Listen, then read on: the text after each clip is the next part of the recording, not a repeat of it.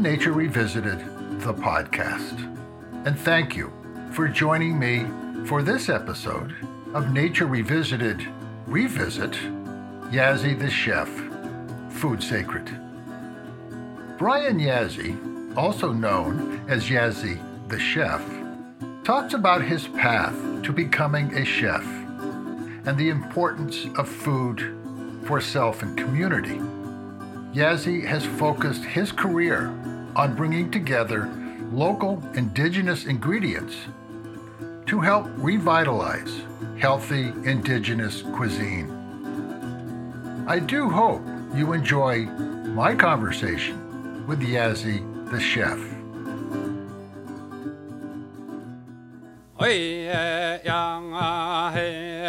Thank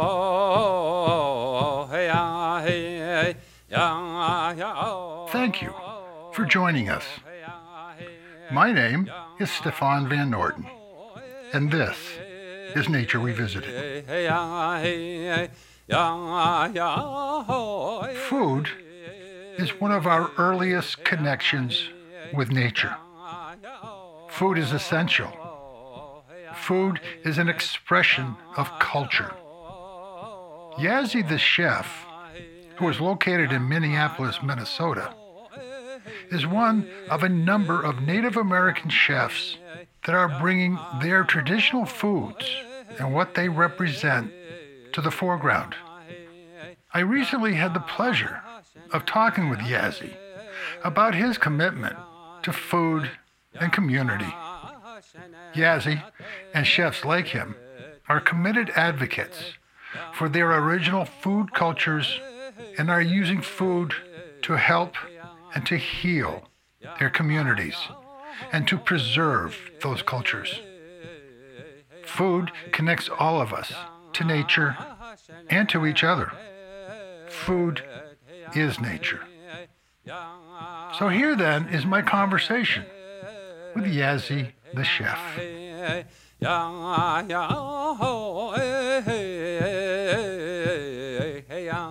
So, how are things in Minneapolis right now?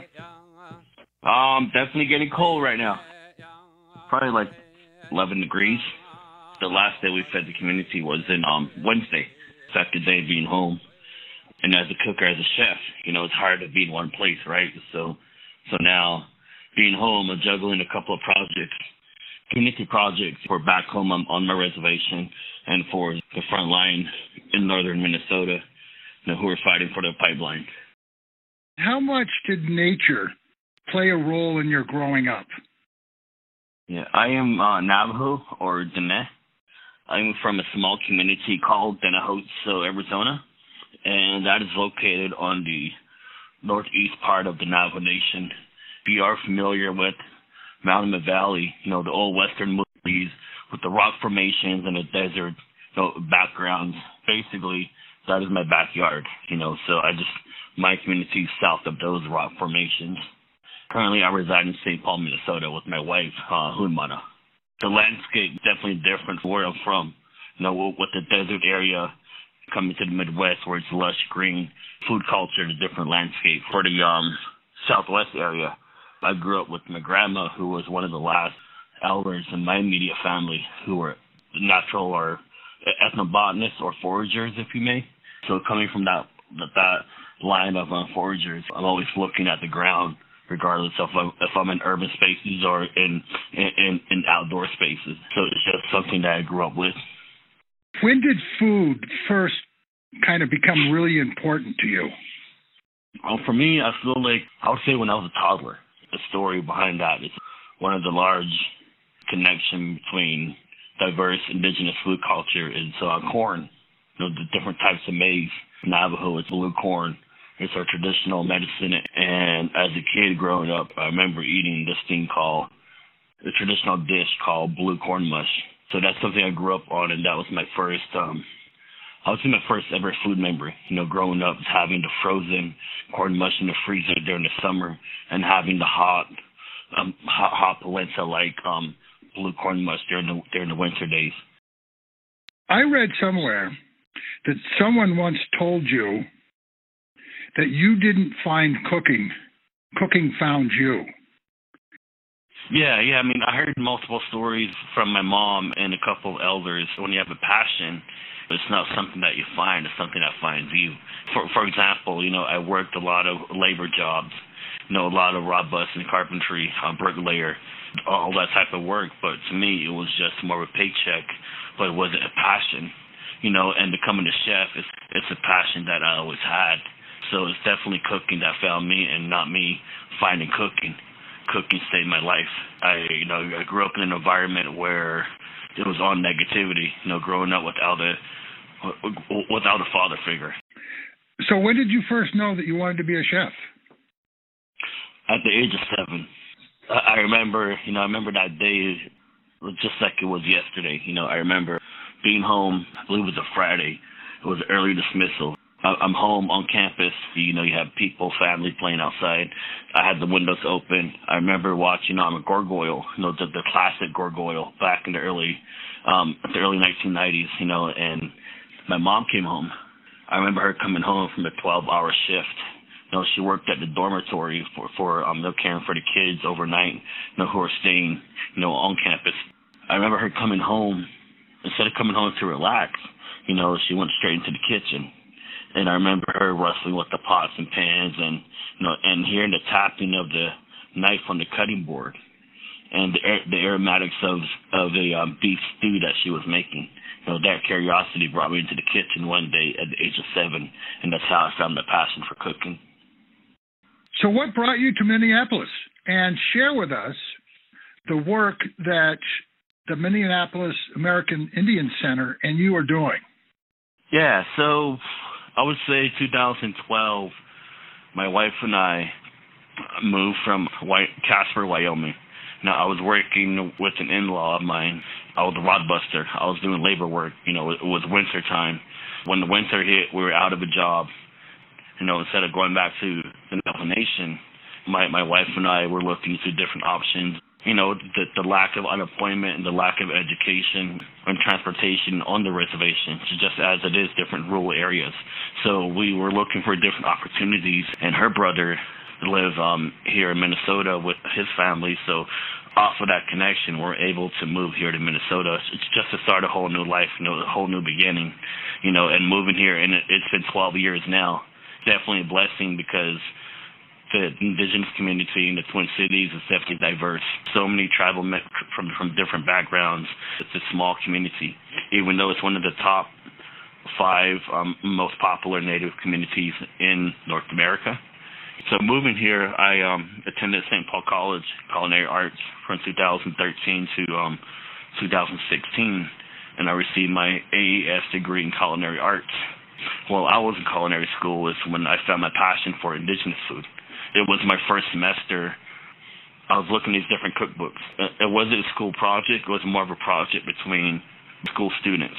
So we're looking for picking a certain dish from one cuisine and try to perfect that dish. And at the end, you'll definitely gain some points. So that was the play that we were on. And for me, I love um, Japanese food. I love southern cooking because it's more outdoor style of cooking, and that, that's something I like to do is play with the flame when I'm cooking.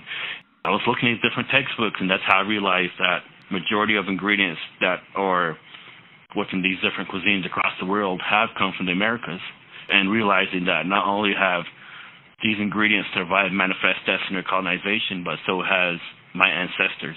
You know, so there's resiliency in, in these ingredients that are being shipped across the world. My eye opener of becoming indigenous chef and focusing on indigenous food well, I was in culinary schools when I met a guy named Sean Sherman, now known as the Sioux Chef. Myself, him, and a couple of people, we started a good team traveling with him throughout the years and being in culinary school as well. You know, and that's how I came with the, came up the term cooking in two worlds. Being on campus, working with all types of ingredients, right? And stepping off campus, working with Sean and working with only ingredients that are indigenous to the Americas. And when I graduated in 2016, with Sean's um, blessing, I was able to um, start my own company Intertribal Foodways.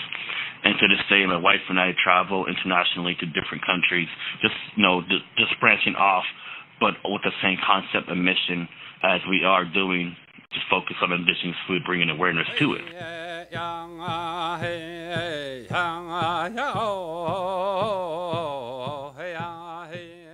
Is food sacred and why? I mean, it definitely is, regardless human beings, plant relatives, animal relatives. We're all connected through this, this cosmology of food sources, right? We're all in that ecosystem. We're all in that re- recycle of uh, different preparation of meals. So looking at it from a human perspective, definitely see that food is medicine. Food is sacred. For me, being an indigenous chef and focusing less on the Western perspective and more of a local and indigenous perspective, I look at what was here before European and Spaniard contact. You know, what was here before then? You know, what was the original strands or the original types of ingredients that we had here from Alaska, Canada to South America? Know, with it being peanuts, different types of chilies, different types of corn, different type of seeds, different type of fish and game going up into Canada. Looking at those type of varieties and those type of species and knowing where they come from, knowing of the current status there in this climate change situation going on. So to me, definitely food is sacred. And like I always share with the native youth that I work with, an empty plate or an empty bowl is our canvas. Our food is our paint, and our utilities and our knives are our um, utensils. So every plate tells a story, depending on what perspective you're coming from as a, as a chef. How does food connect us to nature? How does it affect the Native American community? For me, to answer this question, I have to take a step back before farm to table. To me, it's knowing your landscape.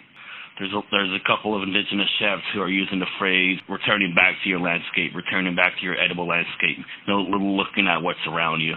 And so definitely seeing what was here before and also you know cooking with that and cooking in two worlds for sure. And you talk about food as healing. Can you elaborate a little bit more on that? Yeah. So, for example, one of the projects that I'm working on is here in the Twin City called Feeding Our Elders. It's under the sponsorship of World Central Kitchen. And we have been running since mid March, since the beginning of the pandemic.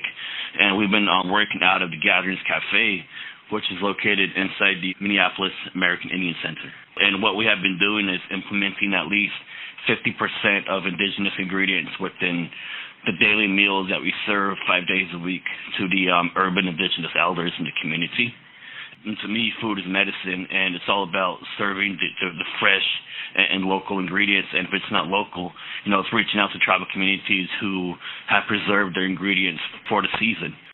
I don't work in gluten, dairy, or processed sugar. But working with the elders, it's hard to exclude all those automatically because the palates have changed while they were going through these years of trauma of assimilating their taste buds and their, their way of culture.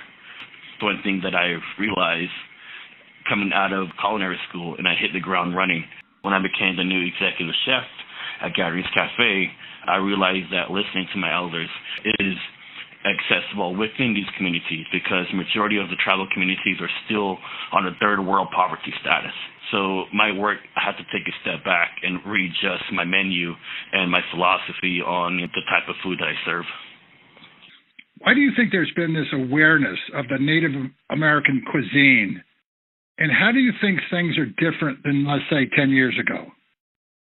So 10 years ago, it was more of a um, academic perspective it, it was more of a strategic perspective, meaning there was probably about one or two indigenous chefs 10, 15 years ago who were talking about food sovereignty, who were talking about indigenous cuisine, you know, but majority of those people were the scholars, were people who were in institutions, universities, and colleges, you know, who were just um, verbally talking about the, the, these possibilities, right?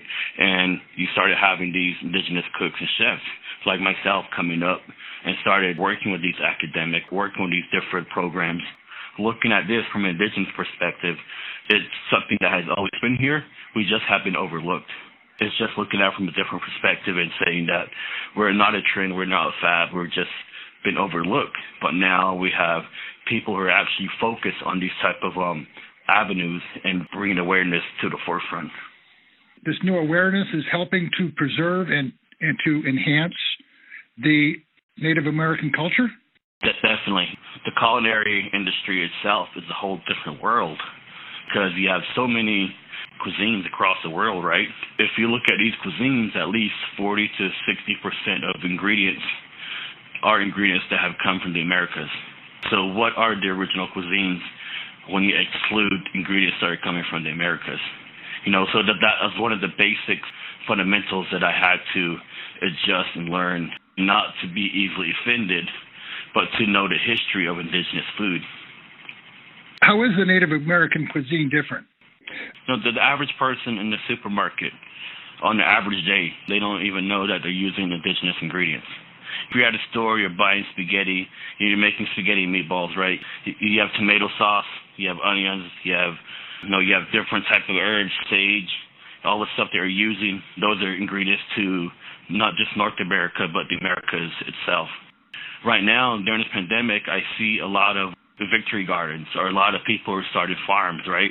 And that's pretty cool to see because that's opening their eyes, but the next generation of culinarians, the next generation of farmers who are actually looking beyond the grocery shelves and the frozen food aisle and actually looking into the landscape and knowing where the food is coming from. And basically, that is indigenous food. You know, we all each have our own indigenous cuisine, you know, and we all each are doing our own part to help preserve that. What role does ceremony play in both the preparation of food and the consumption of food? Like for me, for my ceremony, uh, I keep it connected with my ancestral foodways, meaning 560 plus tribes in the U.S. There's so many different food cultures, so many different food ceremonies within these different tribal landscapes, right? But when I step into the kitchen, and this is the reason why I have my catering company called Intertribal Foodways. So when I step in the kitchen, I see the kitchen as this huge mecca of indigenous cuisine, as all the possibilities that you can definitely create in, in this kitchen. You know, labeling different areas of, of the spaces with tribal languages and including tribal equipment and, and tribal utensils for sure.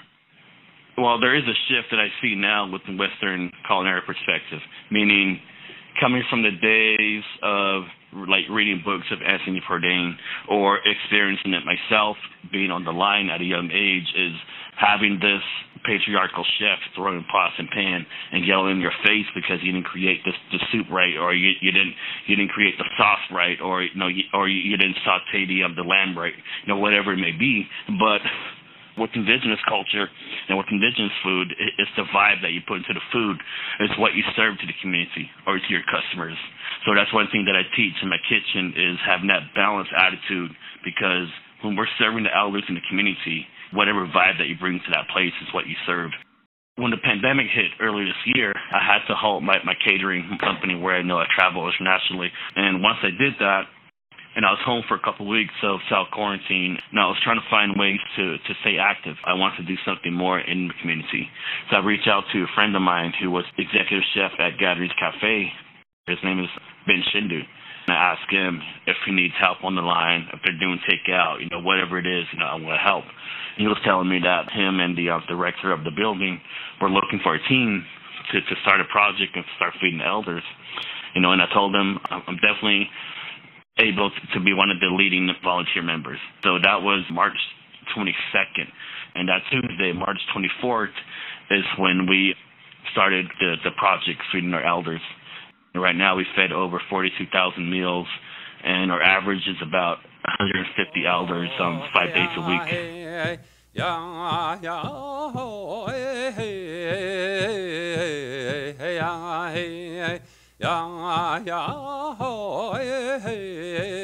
What is one of your favorite dishes that you like to prepare? Oh man, for me, I would say salmon. I, I love salmon, especially the, the wild caught. I love uh, smoked salmon, but one thing, something about maple and sage glazed salmon that that that is just like butter for, for me. Butter on the bread, right? It's just uh, something that's nice and sweet and savory at the same time, and it definitely has some saltiness to it, and it has some some, some fattiness to it. So it has kind of like the four elements of, of the palate when you're eating a, a nice and beautiful dish.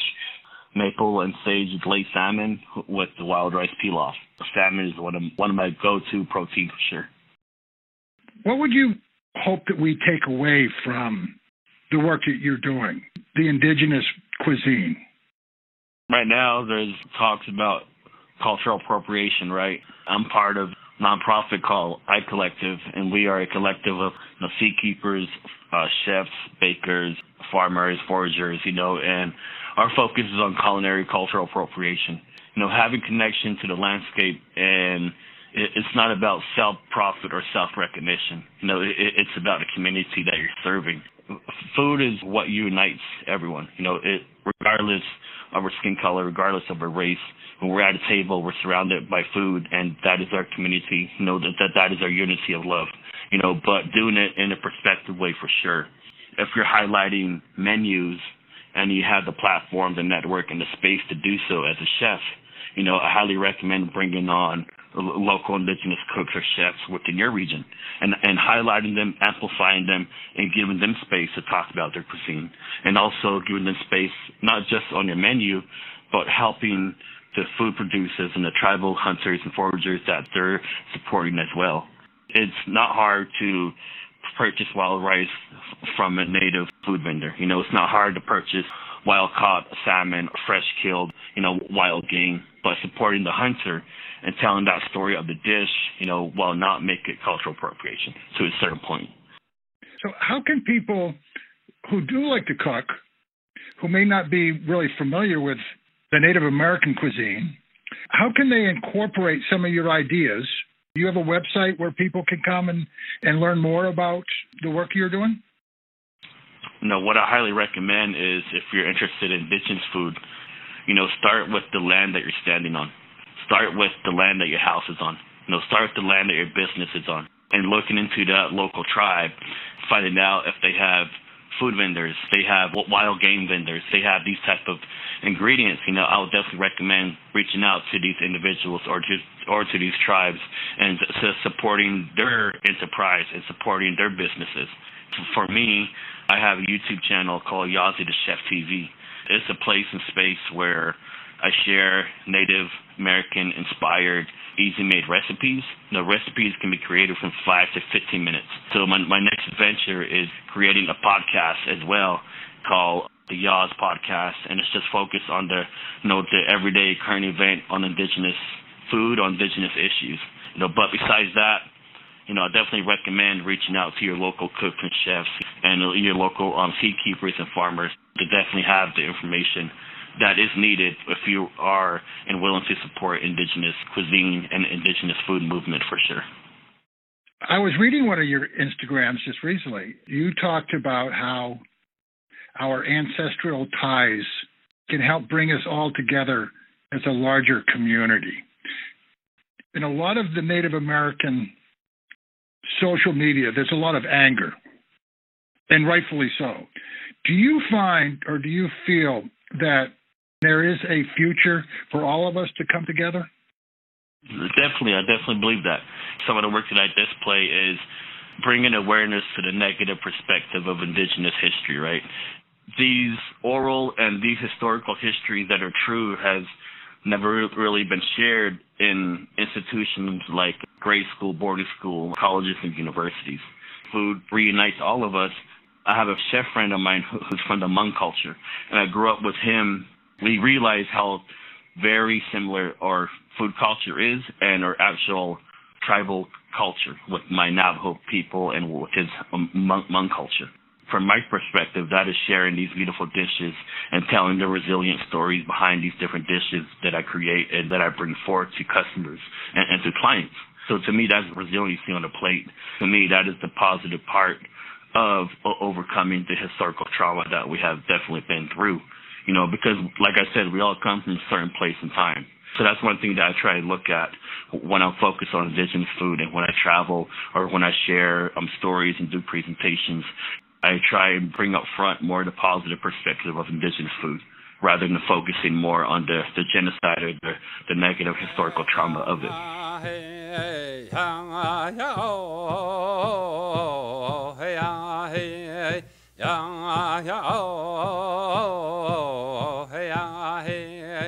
One of the things my podcast is trying to do is to share with people who may not know you, is to share this connection to nature and how important that connection is.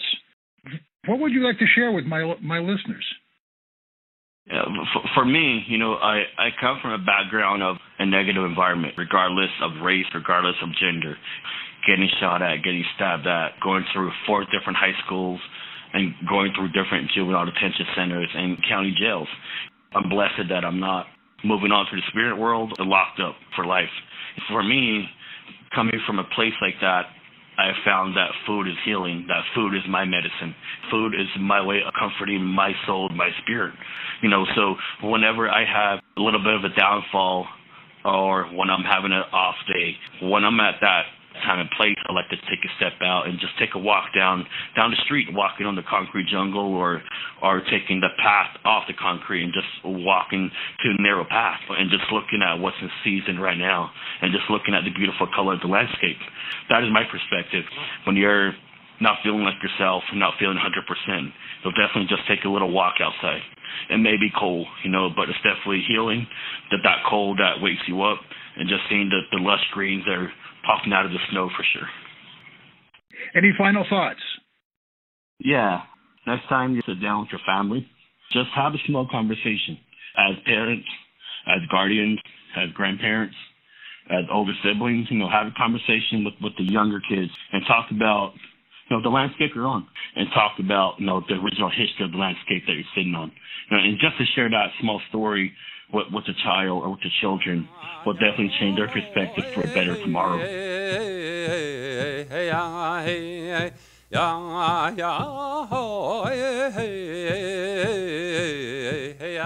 I hope you enjoyed this episode with Yazzie the Chef, and that if you would like to learn more, visit his website, yazziethechef.com, or follow him on Instagram. If you are new to Nature Revisited, I hope you will check out some of the other wonderful episodes that we feature. And I hope you will share Nature Revisited with friends, family, and colleagues. And subscribe to Nature Revisited on your favorite podcast server. You can also follow us on Instagram, YouTube, or our website, noordenproductions.com.